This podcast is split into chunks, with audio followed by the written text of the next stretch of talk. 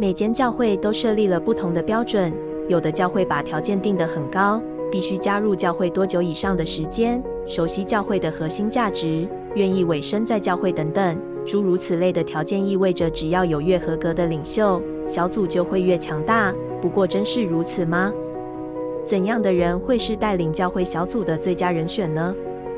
美国阿肯萨斯州恩典山教会主任牧师布兰登·考克斯分享教会小组领袖必备的六个特质。第一，好的小组领袖是引导者，不是讲员。在教会小组进行一对多的教导固然好，但小组聚会不是讲道的场所，而是一小群人围在一起彼此对话，互相问问题，讨论分享。让每位组员都有说话的机会。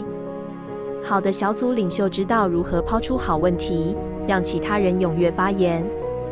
第二，好的小组领袖关顾远离神的人。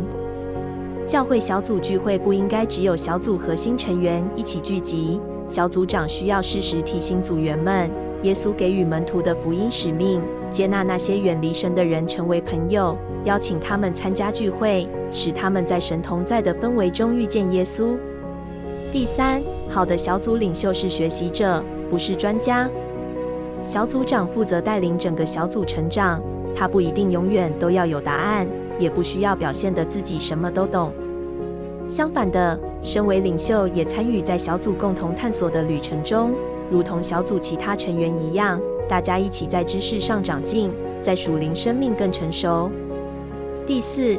好的小组领袖说话平易近人，与其满口基督教术语，小组长说话要让人听得懂。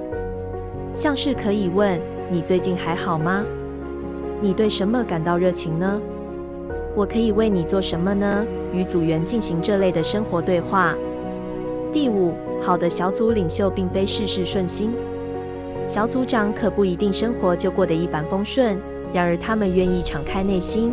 向组员诚实以对自己的难处，唯有当面具都卸下了，生命才会开始产生转变。第六，好的小组领袖梦想小组倍增。小组长了解教会小组聚会不是社交时间或圣经课程，而是神儿女聚集一起生活、活出大使命的时刻。因此，小组长总是留意着合适人选，适时挑战弟兄姐妹。有谁愿意接受差派出去开拓另一个小组，并且全力支持他们？基督徒若是拥有丰富知识，却活不出如此生命，将无法影响周遭环境。只要基督徒发挥影响力，我们得以建立有能力的小组文化，让周围的人加入我们的谈话。好的小组长爱神也爱人，发自内心真诚与人连结，建立真实友谊。